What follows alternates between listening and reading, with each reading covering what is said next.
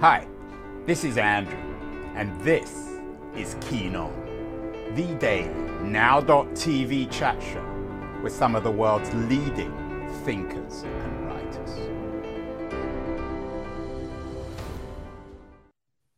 Hello, everybody. Tuesday, September the 27th, 2022. New book day. Tuesdays is the day of the week for new authors, and I in this show talk to many new authors, and I'm beginning to develop theories about them. One of my theories is that the more interesting the work, the more outrageous, the more memorable, probably the less memorable the author, and the less interested the author is in talking about themselves. Yesterday, uh, I had a, I had an unnamed author on the show who couldn't stop talking about themselves, but they were actually they and their work were very uninteresting. I suspect that today the reverse is true. Most of you won't have heard of the author on the show. She's the author of a new book called Mother Thing. It's her third book. Kirkus loved it. They called it profane, insane, hilarious, disgusting, and unexpectedly moving, which is quite a compliment. But when I began to dig into the author of this new book, Mothering, uh, Ainslie Hogarth, on her website, all I found about Ainslie is Ainslie Hogarth is the author of three novels. She lives in Canada, and Ainslie is joining us from Canada, just outside uh, Toronto. Uh, Ainslie, uh, do you use your your outrageous, profane, disgusting work to hide yourself, or are you just a rather boring person? Um, I'm definitely a rather boring person. That's for sure. Case in point, I'm sitting in my son's room right now. I don't have a cool office, just take care of babies all day and write profane books. What's the connection, though, especially as a mother? Because this new book, Mother Thing, it's not mothering, it's Mother Thing. We have lots of shows about idealizing mothering and suggesting how important mothers are in our economy and our culture.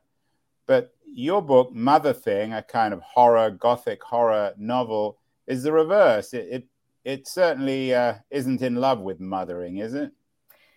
Um, it's not necessarily uh, in love with, or uh, you know, it's not really actually making a commentary on mothering as much as it is making, I guess, a commentary on just the profound responsibility of mothering. Um, it's a weird thing where like a i suppose a good way of sort of thinking about it with respect to the book is when you become a mother you sort of are turned into like i guess sort of like a minor god in a way. You're given this like raw organic material and it's your job to like turn it into as close to perfection as possible. And it's a huge responsibility. It feels very scary and it's scary for the baby too because who knows who you're going to end up with for a mom. So it's kind of more about the gravity of mothering. Not putting any pressure on any new mothers. I know. don't worry, they're doing that very well for themselves already, I'm sure. So, your book, and I don't want to give away too much about the, the plot because we want everyone to buy it. It's out today, yeah. Mother Thing by Ainslie Hogarth. But it is a book about how mothering or mothers can go wrong. It's it's gothic, it's dark. I mean, how would you describe it? A horror horror book, a gothic book? So it's actually kind of funny because when I was writing this book, I thought of it as a love story. Uh, there is like a love story at the center of the well, book. That's the um, Canadian in you. It must be very, very positive about it. Uh, yeah, it's. I think of it as a love story first, um, and then a horror story second. The horror um, sort of comedy aspects to me just sort of provide uh, good tension for the love story more than anything else. But yeah, then when it as it's come out and been marketed, uh, it's definitely more of a marketed more as a horror, which it is. It's just funny how that happens when you write something and then you're in a weird way like we're kind of wrong about what it is you were writing or didn't really get it in the same way. It happens a lot.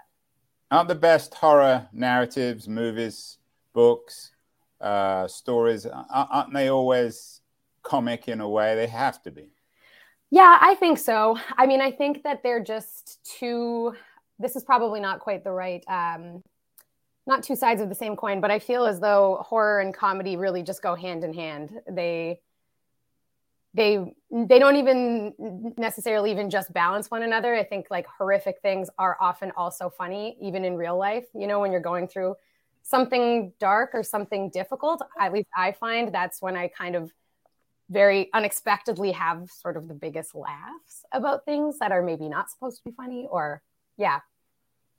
Do you think uh, i mean uh, one of your local newspapers i did a bit of digging about you and it's hard to find anything but your windsor star ran a piece about a previous book suggesting that uh, morbid humor sells. Do you think that's true? Are publishers always looking for morbid humor or readers? Is that what they want I think probably only because I do think that most people, sort of in their heart of hearts, are a little bit morbid because life is just a little bit morbid. I think if you're not a little bit morbid, you're probably a little bit delusional.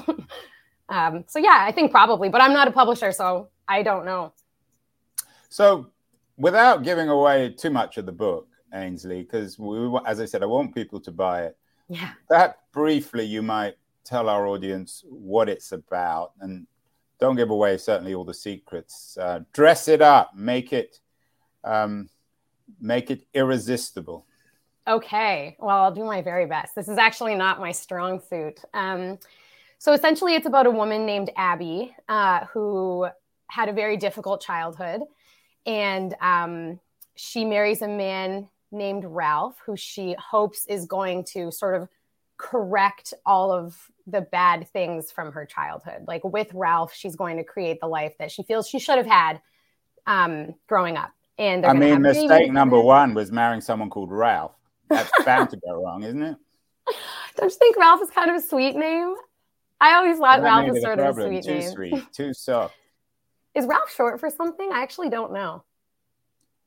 Um, Randolph? No, I don't think so. That's sort of what my brain went to, but is then it, I um, Is it a, a Canadian name, Ralph? Probably, or like mm. North American anyway. Yeah. It seems like I can't even really think of a famous Ralph except for The Simpsons. Actually, now we did a show yesterday about the crisis of masculinity in the world, and um, probably Ralph now is a popular name given that crisis. yeah. Um, yeah, that's a good point. That's interesting. I should listen to that one. I, it, yeah. Um, yeah. So anyway, so she marries a man named Ralph who's going to make her life better. And, and what's she um, like? Is she uh, feisty, humorous, morbid? So dark, the thing about beautiful. The thing about Abby uh, is that she wants very badly to do the right thing all the time. So she wants to be a great wife. She wants to be great at her job. Um, recipe she, for disaster, right? Recipe for disaster, exactly. Uh, and a big component of her character, and this happens a lot throughout the book, is she just sort of chronically misinterprets the messaging that's intended for women if that makes sense so for example she she sort of like allots a lot of value to um, yogurt in our society as an example. So, like, she identifies certain women as being yogurt women, and then other women as being jellied salmon women, which is a mm. different type of woman. Um, so, yeah, so uh, she spends a lot of time sort of processing incorrectly or in a strange way a lot of the capitalist messaging she receives you know the way that we all receive and that's actually part of her part of her problem, her big problem, is that she's kind of a, a lightning rod for this like sort of bad intel about women from uh, you know the media, but also from her mother, other women in her life.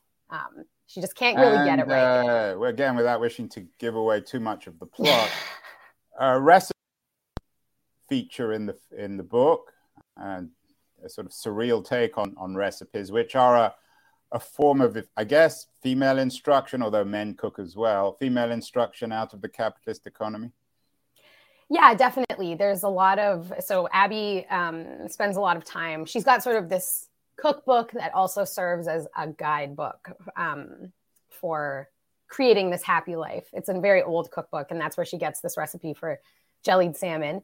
Um, and yeah, I think that there is a lot of and I'm sure you covered this in your show yesterday about masculinity, but just the sort of um, there's almost like a culture of instruction for gender and it's uh, cookbooks yeah. or things like that and there it's just a strange thing it's a strange thing to be constantly trying to reinforce and it's certainly a strange thing to have been normalized that there are these yeah it's interesting yesterday the, the guy's name is richard reeves his new book it came out this week too it's called uh, of boys and men ah. and he suggests that because women are more successful in the uh, in schools in the education system they learn quicker. Um, boys should start a year earlier. You, you're probably saying when it comes to women like Abby, they learn too much too quickly. It's better not to learn. Um, I'm not sure. I'm not sure. It's more um, like he's th- he's saying that in terms of like just sort of classic like sort of public education. Well, any kind of education is the boys should I know start a year early or maybe start a year later. In other words, they're always they're developmentally a year behind girls, so we need to build yeah. that in to the education system.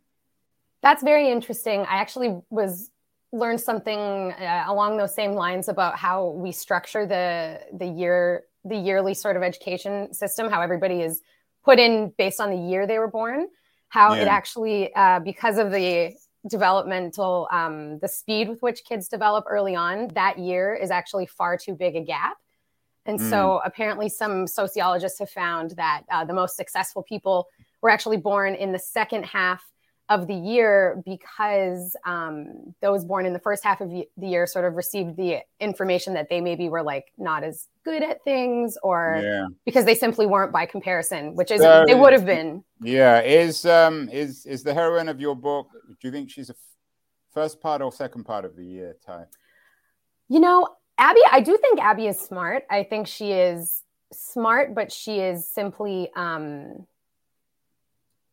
and she is really she is actually really good at her job and she's very caring. I think that she's just she her her honestly her biggest problem is that she doesn't have any boundaries and she does believe that that is how you love a person is by sort of just letting she them seems sort of like out, out of her depth in life itself. And then of course she bumps into her mother-in-law who's right. perhaps the reverse. Is that fair? Yes i would say that um Laura, who is her mother in law, is. I think probably Laura is actually just a very frightened person, and that has turned into cruelty. Is my take on Laura. And what's the sort of the the the, the capitalist take on Laura? What what what's she been reading too much of? hmm. Or not enough of? What what's her problem? Why has she turned out such a mess? Um, you know what? I don't really get into Laura's backstory very much, but I would think that you Laura, invented her, so you know her yeah. better than anyone. Um, I would say that Laura probably, um, if I were to sort of do Laura's kind of like capitalist tarot, she is uh, just the classic. Um, she doesn't want to be replaced. That sort of thing. That there is an expiration date for women in the way that there isn't for men. Um, and, and for yogurt and milk, right? Oh, exactly. Although you, you know, you can push that a little with dairy. Yeah. Um, yeah, no, I think that probably it's just that for her that that that feeling of that society says that there's an expiration date for you, and then that there is somebody in line coming to kind of take so there, And I don't want to pigeonhole you, and this is a bit of a boring um, pigeonhole, but is there a feminist angle to the book? Oh, yes. I think that there's probably a feminist angle to anything that I mean, maybe this is pigeonholing, but I imagine that any any woman creating anything, there's going to be some kind of feminist angle to it because that's your experience. And so the the novel revolves around this relationship, if that's the right word, between um, the girl and her mother-in-law, which is not a good relationship. No. To put yeah. it politely. Yeah. and that's the sort of prof- the profane, insane, hilarious, disgusting core book, is it? Um, probably the what comes out of it. Yeah, I would say probably the the tension. What I, I would say that where the profane, insane, hilarious comes from is sort of this tension of um, you know, ultimately what Abby is up against is her husband's deteriorating mental health.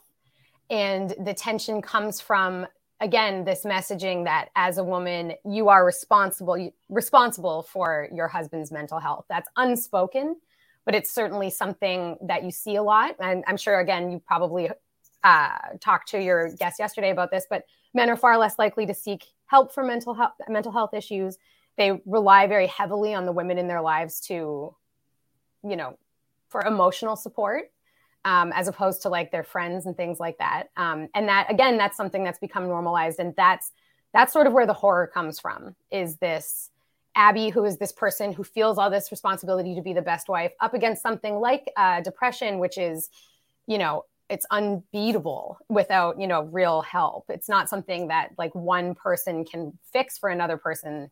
It's just impossible. So that's that's where the horror comes in. Is that wanting so badly to be able to help this person that you love feeling this pressure to help this person that you love as though you're failing that because you know in not doing it and um yeah that's that's the horror of the book i would say profane horror but the abby ralph relationship or its de- deterioration is bound up in the mother-in-law or in abby's mother-in-law yeah because so essentially as ralph's mental health deteriorates so his okay. So essentially, we'll go back to the I guess the uh, description of the book, which is that yeah. Don't give away too much. I'm sort no. of trying to get you to give away too much, but don't be tempted, Ainslie.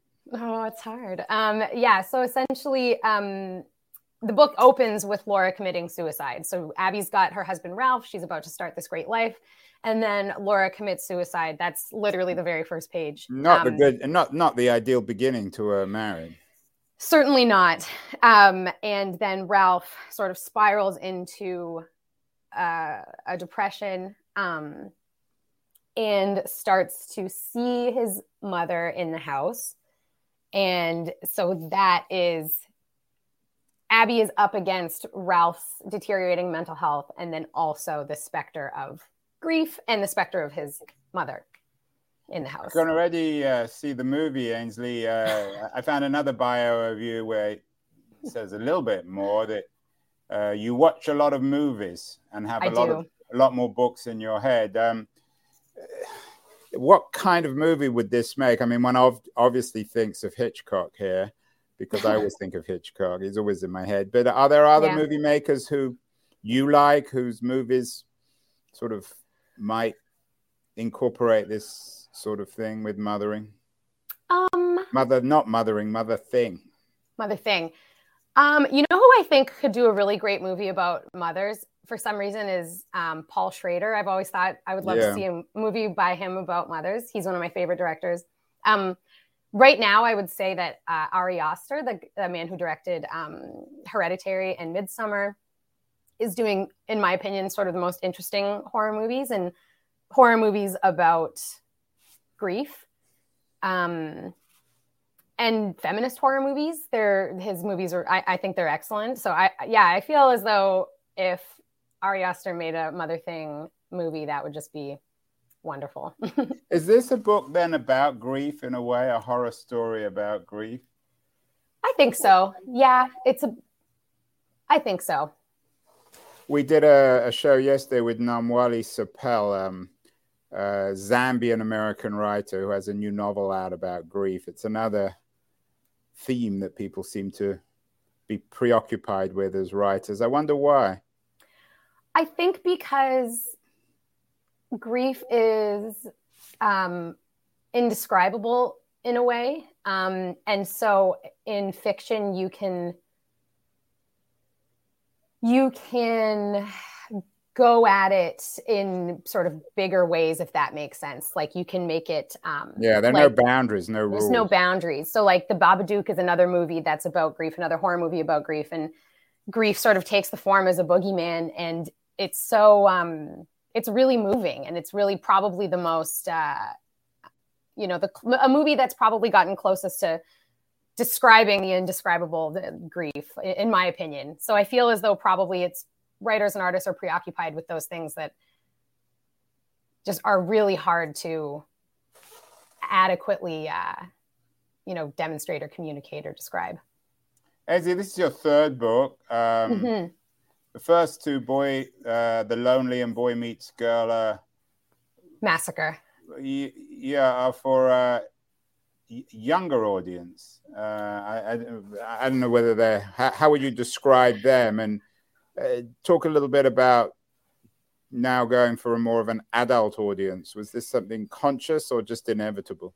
So, um, what's funny about those books is that I uh, I had written those not necessarily as YA, but my agent at the time. Yeah. So they both have young protagonists, and my agent at the time, because YA was like really having a moment, uh, decided to pitch them as YA. Um, and they sold, which was great, but they uh, at the point of sort of release, a lot of the you know big reviewers and sort of the library school journal, journal and sort of the gatekeepers of that world were kind of like these are too much for kids. These can't really so they didn't they didn't really find a Too disgusting even they're kind of disgusting as a matter of fact the one um, the boy meets girl massacre actually sold in france and ended up making it uh, like we had a cover and it was almost but then it apparently violated uh, the translator had said that it apparently violated a, a decency law in, in france. Yeah that's quite an achievement eh? yes. to, to yes, violate indecency laws in france of all places. I know at the time i was bummed but I, I knew that one day i would be like that's pretty cool actually so so you rolled your sleeves up and you just decided to to write for a more adult audience with mother thing yeah, well, I mean, so I would say also like The Lonely and The Boy Meets Girl Massacre, though they have young protagonists, are probably also, I mean, I, w- they're definitely, I would say they're probably m- more adult books as well. Um, with, with Mother Thing, I just sort of like changed, uh, well, I switched agents and then um, kind of found uh, my place a little better. They're tough That's, books to Someone should write a horror. I'm sure they have done. Someone should write a horror story about literary agents. That'd be a good one. Yes. We all want to murder our agent. All writers want to murder their agents. Currently, I do not. Even if they don't have one. Yeah, that's true. Currently, I do not. My agent is wonderful. well, your agent certainly done a good job. You, um. Uh, the book's just out, and you're you're on tour. I mean, most authors aren't going on tour, but not only going on tour, but you're going to the UK. Yeah. Uh, in October, uh, you're going to be in Crouch End, of all places, Manchester uh, Cheltenham for the book festival. Do you think that this is the kind of book that it that sort of is both funny and disgusting that would particularly attract a, uh, a British audience as opposed to perhaps an American audience, or do you not distinguish? I really I wouldn't know. I I have I've never been to the UK. Like you ah. probably would know. You you could probably answer. Well, my question. guess is that Brit- British people tend to like stuff that's simultaneously insane and disgusting and oh, profound. Oh, great. so, uh, whereas Americans want their stuff clear, either it's profound or it's disgusting, but they can't deal with both. I see what you're saying. Yeah. Well, then, yeah, and and I will say that like the the um, British readers are very enthusiastic about the book. Um, yeah. They're loving they're loving it. It seems, and yeah, I'm going to be going out there, and I'm very excited.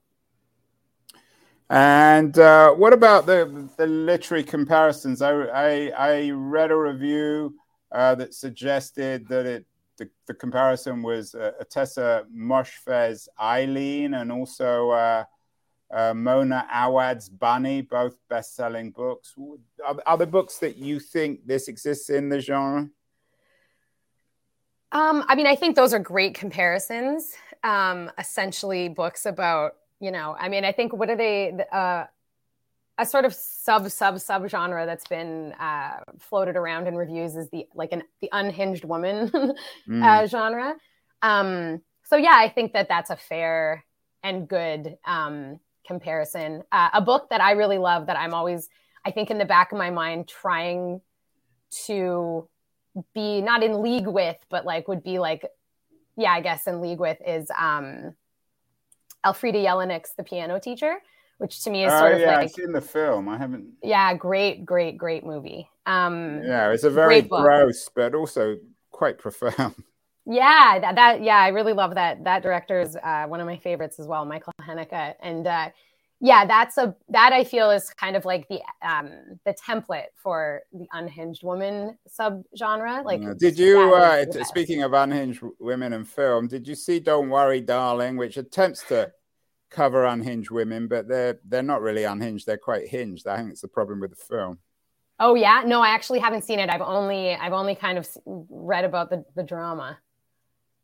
Well, uh, I assume you don't only read disgusting horror stuff. Uh, no, Ainslie, what else do you read these days? Anything that you would other books that you, in addition to the Piano Teacher, which is a movie that you uh, you would advise uh, our Certainly. audience?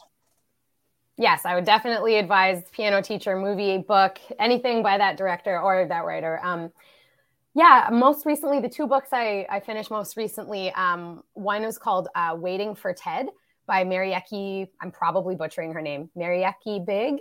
Um, that was excellent. Uh, that was also sort of uh, an unhinged woman story. Um, it's about a woman who is uh, an interior designer and an Instagram influencer who is trying to keep her marriage together, um, but it's mm. all sort of through the lens of well, anything anything that features an Instagram influencer has to end with grisly murders of some sort.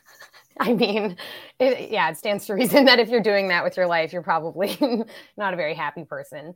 Um, probably, I don't know. I'm not very online, but uh, no, I've noticed, yeah, which is good. Although, if you become a superstar, Ainslie, you're going to become more visible. You're going to have to reveal more about yourself. You're going to have to add a couple of sentences to your bio. Yeah, I should probably think about doing that. It just, you know, it's funny because it just seems uh, irrelevant to me. Um, but I get why it is relevant. It's just, yeah, as you mentioned earlier on, like I've obviously been having a lot of interviews leading up to the publication of the book, and it is, uh, it's been a struggle to sort of, um, you know, talk about myself and like understand that, you know, people are interested in, you know, authors and things like that.